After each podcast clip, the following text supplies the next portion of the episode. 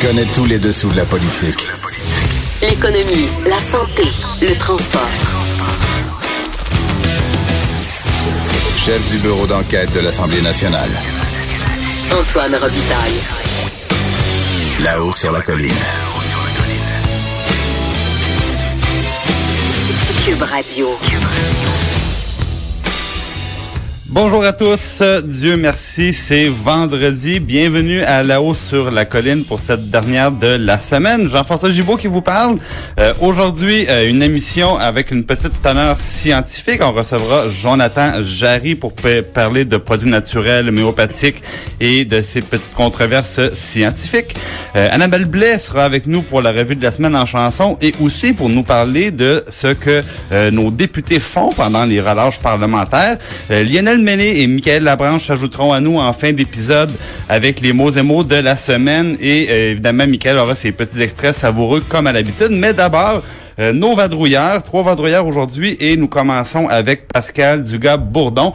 Bonjour Pascal. Salut Jean-François. Donc, euh, histoire, euh, histoire particulière qui touche Hydro-Québec. Plusieurs employés ont été exposés à une substance cancérigène. Oui, pour être exact, ce que l'agence QMI a appris, c'est que des dizaines d'employés d'Hydro-Québec ont été exposés à une substance cancérigène. La substance s'appelle le beryllium parce qu'on aurait mal décontaminé un ancien laboratoire de l'Institut de recherche en électricité, l'IREC à Varennes. C'est le gros euh, cube euh, brun. Le, gros cube très esthétique sur le bord de la 30. Euh, selon des données qu'on a euh, obtenu, certains employés auraient été exposés, en fait, ont été exposés à des concentrations 20 fois supérieures aux normes québécoises euh, dans les conduits d'aération de la salle en question. Cette salle-là avait été convertie en entrepôt en 2007 après avoir servi de laboratoire euh, pour pour la recherche en, énergie en pile notamment. D'ailleurs, on parle de la, fameuse salle blanche à un oui, côté mythique. Oui, c'est ça. Un nom de code qu'on lui donne, ça rend la chose un peu plus excitante peut-être.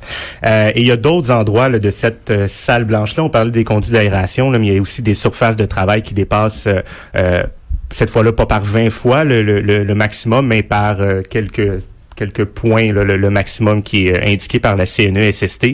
Ce qu'on a appris également, c'est qu'une enquête interne qui a été lancée par la Société d'État, dès qu'on a reçu les tests euh, qui ont été effectués, des, des, tests de, de frottis qu'on appelle sur les surfaces, euh, ce qu'il faut savoir, c'est que d'entrer en contact avec des concentrations élevées de beryllium, ça peut entraîner des risques très graves pour la santé. Donc, des risques cancérigènes. Ben, j'imagine que les employés concernés ont été rencontrés par la direction d'Hydro-Québec. et ils devaient être très inquiets. Absolument. Hydro-Québec qui confirme avoir rencontré plus d'une centaine de ses employés en janvier dernier pour les informer de la situation. On s'est limité par contre aux employés actifs. Alors, il y a peut-être des retraités qui seront contactés dans les prochains jours, les prochaines semaines, mais pour l'instant, ce n'est pas le cas. Selon ce qu'une source près du dossier a confié à l'agence QMI, il y a une trentaine de salariés qui ont demandé à subir une analyse sanguine parce qu'ils étaient inquiets pour leur santé. Jusqu'à présent, euh, en, date d'hier en tout cas, euh, il y a 22 tests qui ont été communiqués à ces gens-là. Il n'y a aucun qui montre des signes de contamination. Euh, par contre, ce que la médecin mandatée par Hydro pour suivre le dossier, Geneviève Ostigui, a mentionné, euh, c'est que oui, les résultats préliminaires sont extrêmement rassurants. Alors bien sûr, on, s'en réjouit et euh, ça permet de rassurer ces travailleurs-là. Mais elle a quand même dû préciser qu'on peut avoir un test négatif une journée qui peut se positiver au cours des années suivantes. Alors on se doute que l'angoisse va quand même subsister. Va rester, c'est ça. Jusqu'à un certain point. En tout cas, c'est plus courant que la, maladie se développe après avoir reçu un test négatif, mais c'est pas non plus impossible. Et selon ce que c'est la société d'État aussi, parmi les employés qui, qui qu'elle a rencontrés, c'est qu'il n'y en a aucun là, qui a euh, développé des symptômes ou des maladies à la suite d'une exposition.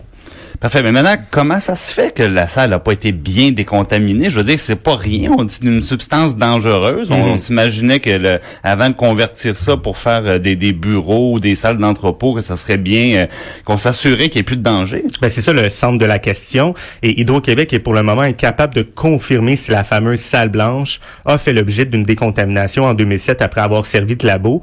Mais on assure que l'enquête interne qui a été lancée va permettre de le savoir. La société d'État qui assure euh, tout mettre en œuvre pour épauler les travailleurs qui vivent avec l'angoisse d'avoir été euh, possiblement affectés Euh, il y a une vingtaine d'employés, de contractuels, il y a des médecins, des infirmiers, des psychologues qui travaillent activement sur le dossier. Alors vraiment, on prend ça au sérieux. Euh, et euh, de son côté, la commission des normes de l'équité de la santé et de la sécurité au travail, l'ancienne CSST, qui a été euh, mise au courant, bien entendu, mais on dit que Hydro-Québec fait bien le travail pour l'instant, prend la situation au sérieux avec un professionnalisme, une rigueur. Donc, ils feront pas enquête ou d'autres démarches ben, À moins qu'on soit appelé par Hydro-Québec à dire, ben, on aurait besoin de votre expertise sur X, Y, Z point. Peut-être qu'on pourrait intervenir, mais pour l'instant, euh, tout est sous contrôle. Parfait. Maintenant, la, la, la fameuse substance euh, euh, du beryllium, c'est quoi exactement? Ça, juste pour le bien l'expliquer à, ceux qui écoutent parce qu'on sait que c'est cancérigène mais Hydro-Québec utilisait ça dans euh, dans les fabrications de batteries ben, c'est sûr que tout ce qui se passe là, à l'IREC c'est plus ou moins secret là. on n'a pas on n'a pas, pas, donné avec précision à quoi ça sert selon ce que ce que j'ai compris c'est que c'est des tests qu'on faisait puis finalement euh, le beryllium ça ça sert à rien ah ça a pas fonctionné ça a pas fonctionné c'est peut-être dans, peut dans le moteur roux que ça allait on sait jamais. Je sais pas trop mais euh, dans tous les cas on a fait des tests on s'est rendu compte que c'était pas pertinent pour, pour la, recherche, mais ça a été utilisé euh, dans le laboratoire. Alors, le beryllium, ce que c'est, là, je l'ai dit, c'est c'est euh, un produit qui est possiblement cancérigène, surtout lorsqu'on est en contact souvent et euh, de, face à des concentrations qui sont élevées. C'est un élément chimique du tableau périodique, le fameux tableau qu'on apprenait plus ou moins par cœur à l'école secondaire. Voilà. Euh, donc, ça peut provoquer différentes maladies pulmonaires, euh, ça peut euh, provoquer des cancers. Il y a la berylliose également, c'est un, un, dérivé justement du mot beryllium. C'est une maladie qui se manifeste généralement par des problèmes respiratoires, mais il peut y avoir d'autres symptômes le plus ou moins clairs, plus généraux, comme de la fatigue, de la fièvre, des douleurs articulaires. Alors, c'est sûr que ce sont des maladies, maladies potentiellement graves, mais je répète que pour l'instant, on n'a aucune preuve que c'est, enfin, aucun indice même que ces travailleurs-là ont été euh, vont développer une maladie euh, quelconque, mais c'est sûr que si on se met à leur place, on est inquiet jusqu'à un certain point. Voilà. Et du côté d'Hydro-Québec, donc, on s'engage à faire le suivi auprès de toutes les personnes concernées, évidemment, puis y compris des, retraités. Moi, mm. j'imagine, quand on est retraité d'Hydro-Québec, on était là pendant quelques années, évidemment, ça doit être très très angoissant. Ouais, ça implique un certain défi, évidemment, mais l'enquête interne, on tient à rassurer tout le monde. Super. Ben, un gros merci, Pascal. Au plaisir. Je me retourne maintenant vers euh, Patrick Belrose euh, pour compléter la, la, la, semaine mouvementée du Parti québécois. Donc ce matin, on apprenait que euh, le membership aussi se porte moins bien au Parti québécois, dans le fond sous les sous le règne de Jean-François Lisée. Oui, dure semaine pour le Parti québécois après la sortie fracassante de Catherine Fournier. On avait aussi dévoilé un peu plus tard cette semaine que euh, le parti, en fait, peine à payer son loyer à la permanence euh, rue Papineau, donc les, difficultés financières sont plus graves qu'on pensait. Et là, ce matin, ce qu'on dévoile, en fait, c'est que le membership est en baisse depuis l'élection de Jean-François Lisée. Euh, le Parti québécois a toujours dit, grosso modo, on a 80 000 membres. Des fois, on disait même presque 100 000. Et là, ce qu'on a appris avec un document qui a été déposé dans le cadre de la, du Conseil national du Parti québécois en novembre dernier, c'est que pour l'instant, les membres en règle, là, il y, a une nuance, mais on, va revenir par la suite. Les membres en règle sont 47 605. Donc, on est quand même très loin des 73 000 membres en règle qui avaient le droit de vote le soir de l'élection de M. Lisée. Euh, donc, euh, on a contacté le Parti québécois et le porte-parole du PQ nous dit, ben écoutez, oui, c'est vrai. Euh, les membres en règle qu'on a présentement, c'est dans ces eaux-là, environ 47 000. Ce qu'on ajoute par contre, c'est qu'il y a un autre 15 000 membres qui, euh, eux, ont une carte de membre qui est échue depuis moins d'un an et qui peuvent toujours renouveler leur carte sans aucune pénalité tout en gardant leurs privilèges. Donc, on dit, ben, des fois, vous savez, les gens, euh, renouveler sa carte de membre alors qu'il n'y a pas de chefferie, c'est pas ce qui presse nécessairement le plus. Ben oui, parce qu'il faut le dire, évidemment, quand euh, au Parti québécois, c'est un vote populaire des membres qui euh, désigne un nouveau chef, et à ce moment-là, évidemment, les gens, ils veulent, ils veulent choisir un chef, puis ils doivent être en règle pour le faire. Donc, il faut quand même mentionner qu'en ce moment, effectivement, on va être moins pressé de renouveler peut-être. À, à l'autre d'une chefferie, on s'entend que tout le monde renouvelle sa carte pour être sûr d'avoir le droit de vote et être en règle.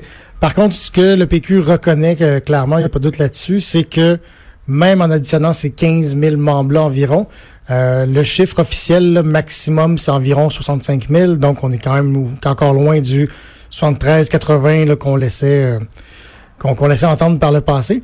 Et euh, ben donc tout ça, c'est depuis l'élection de M. Lisée, depuis octobre euh, 2016. Euh, Je dis pas qu'il y a un lien de cause à effet nécessairement, mais le- la période, c'est celle-là. La diminution s'est produite pendant cette période-là. Exactement. On sait que M. Lisée avait proposé de reporter dans un deuxième mandat le référendum. Est-ce que ça l'a découragé des membres? On, on spécule, on ne sait pas.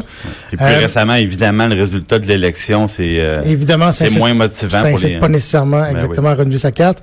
Il y a aussi Québec solidaire qui, euh, qui est souverainiste, qui a pu peut-être attirer des membres. Euh, la CAQ qui est nationaliste, qui a pu attirer aussi des souverainistes qui sont moins pressés. Ceci dit, il faut dire, par exemple, des fois, on dit quand on se compare, on se console. Donc, si- même si le Parti québécois a moins de membres, ça demeure le parti qui, je crois, compte le plus Exact. Donc, c'est un, phénomène qui est généralisé en Occident. On voit que les gens sont moins enclins maintenant à prendre une carte de, de membre d'un parti. Souvent, ils sont sympathisants, ils appuient la cause, peu importe, mais ils sont moins, euh, moins enclins à prendre, à prendre une carte. Donc, euh, oui, le PQ sur la scène provinciale demeure le parti qui a le plus de membres. Donc, on disait un minimum de 45 000, maximum de 65 000. Et si les on, autres? Si on compare avec justement le Parti libéral qui a perdu 40 000 membres depuis 10 ans, ça, ça avait été dévoilé en 2017, pour euh, atteindre un creux maintenant de 30 000 adhérents sous Philippe Couillard. Et euh, les autres partis, Québec solidaire, j'ai des chiffres plus à jour. là. D'hier, on me disait que on est autour de 20 000 membres maintenant. Donc, quand même deux fois moins. Oui, tout à fait. Et la CAQ, qui est quand même le parti au pouvoir, faut le souligner, a 11 500 membres. En fait, c'est les derniers chiffres qu'on Il a. ferme Donc, la marche. Exactement. Donc, les derniers chiffres qu'on a en 2017, on parlait de 11 500 membres. Même si on peut supposer que des gens se sont joints au parti depuis, on dépasse probablement pas les, les 20 000 membres, euh, évidemment. Donc, et donc, c'est juste pour démontrer que le fait d'avoir des membres en règle dans un parti, ça signifie pas nécessairement un gage de succès euh, électoral. Non, c'est rendu beaucoup moins nécessaire parce qu'on on peut rappeler peut-être aussi qu'il y a une réforme de la formule de financement des partis politiques. Alors avant, avoir beaucoup de membres, c'était éventuellement autant de personnes qui pouvaient contribuer à financer le parti. Maintenant, c'est le directeur général des élections qui distribue le gros de l'argent selon le nombre de votes dans le fond. Donc c'est plus aussi nécessaire qu'avant d'aller à la rencontre des militants pour pour se financer. Puis bon, c'est la CAC qui, a ce jeu-là, peut-être il a, a le plus gagné. Exactement. Donc, en, misant sur des bons succès électoraux, on s'assure d'avoir un bon euh, financement par la suite du DGEQ. Et là, c'est une, c'est une, une roue qui tourne, évidemment, donc on est mieux financé. Ça peut aider, par exemple, le parti au pouvoir là, à continuer dans cette veine-là pendant les prochaines années. Très bien, ben merci beaucoup Patrick Belrose. Et euh, nous nous tournons maintenant vers Francis Alain qui euh, a eu des nouvelles d'un ancien premier ministre, Jean Charest. Bonjour Francis. Bonjour Jean-François, ça va bien? Ça va très bien? Oui, eh ben oui, en fait, euh, hier il y avait un euh, forum là, d'Unifor, donc des syndiqués. Euh, évidemment, là, on parlait de l'aérospatiale, c'était c'était sur toutes les lèvres et tout. Et là, on a le- l'ancien premier ministre Jean Charest qui euh, qui se présente, puis il était en ma foi en pleine forme hier. donc euh, j'ai saisi, j'ai saisi. Mais en fait, euh, c'est ça, j'ai j'ai euh, j'ai saisi vraiment euh, la balle au bon. Je me suis dit, bon, là, là, il faut aller parler, euh, poser une petite question sur SNC Lavalin, parce que là, ces temps-ci, on casse du sucre quand même sur le dos du Québec, là, dans le Canada, anglais. Oui, toute exactement. ben oui, c'est ça, avec toute cette histoire-là. Donc, je me suis dit, là, qu'est-ce qu'est-ce qu'il en pense, là, notre Jean Charest national, hein, l'ancien premier ministre vedette? Le vieux loup politique avait sûrement une opinion là-dessus. Oui, puis il est très à l'aise. Hein? Il, il- il a gardé sa, sa, sa vigueur, si on veut. Donc là, lui, il a eu une très bonne idée, euh, selon lui. Hein? Il, il vantait son idée. En fait, il nous a dit que lui, ce qu'il voyait, là, c'est que ça prenait un conseil des sages. Et là, il a insisté, il a dit, il faut détacher ça là, d'une surchauffe partisane qui sert les intérêts de personne. Donc, c'est Jean Charest qui propose d'enlever la partisanerie du débat. Ben oui, mais ben la, la sagesse là, a peut-être gagné Monsieur Charest. Ceci dit, si je comprends bien, là, je lisais, je lisais ton euh, ton papier ce matin, il propose de faire ça avec l'opposition.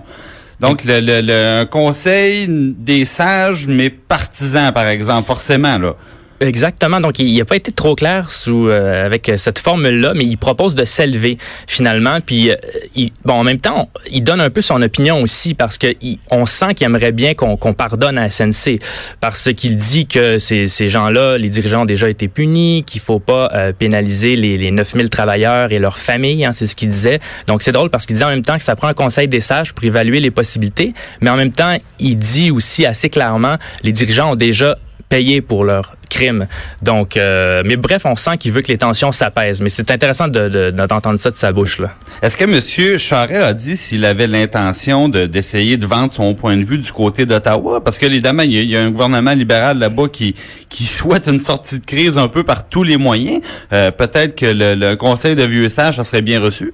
On n'a pas eu de détails, puis même on se demandait ensuite si euh, s'il pouvait peut-être en faire partie hein, de ce de ce de ce conseil de sages là. Ouais. Peut-être que ce serait lui qui en ferait partie.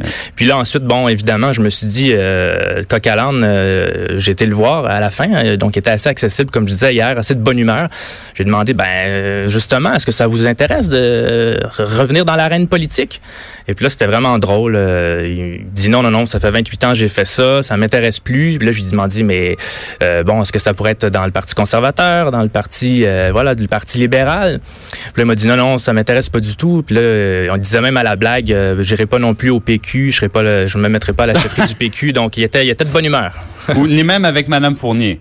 Exactement. Donc, il était de bonne humeur, euh, très bonne humeur, notre Jean Charest. Bon, ben, merci de nous avoir donné des nouvelles de, de M. Charest. Donc, à la prochaine, Francis. Merci, à la prochaine. Là. Et de notre côté, on revient après la pause en entrevue avec un scientifique, M. Jonathan Jarry.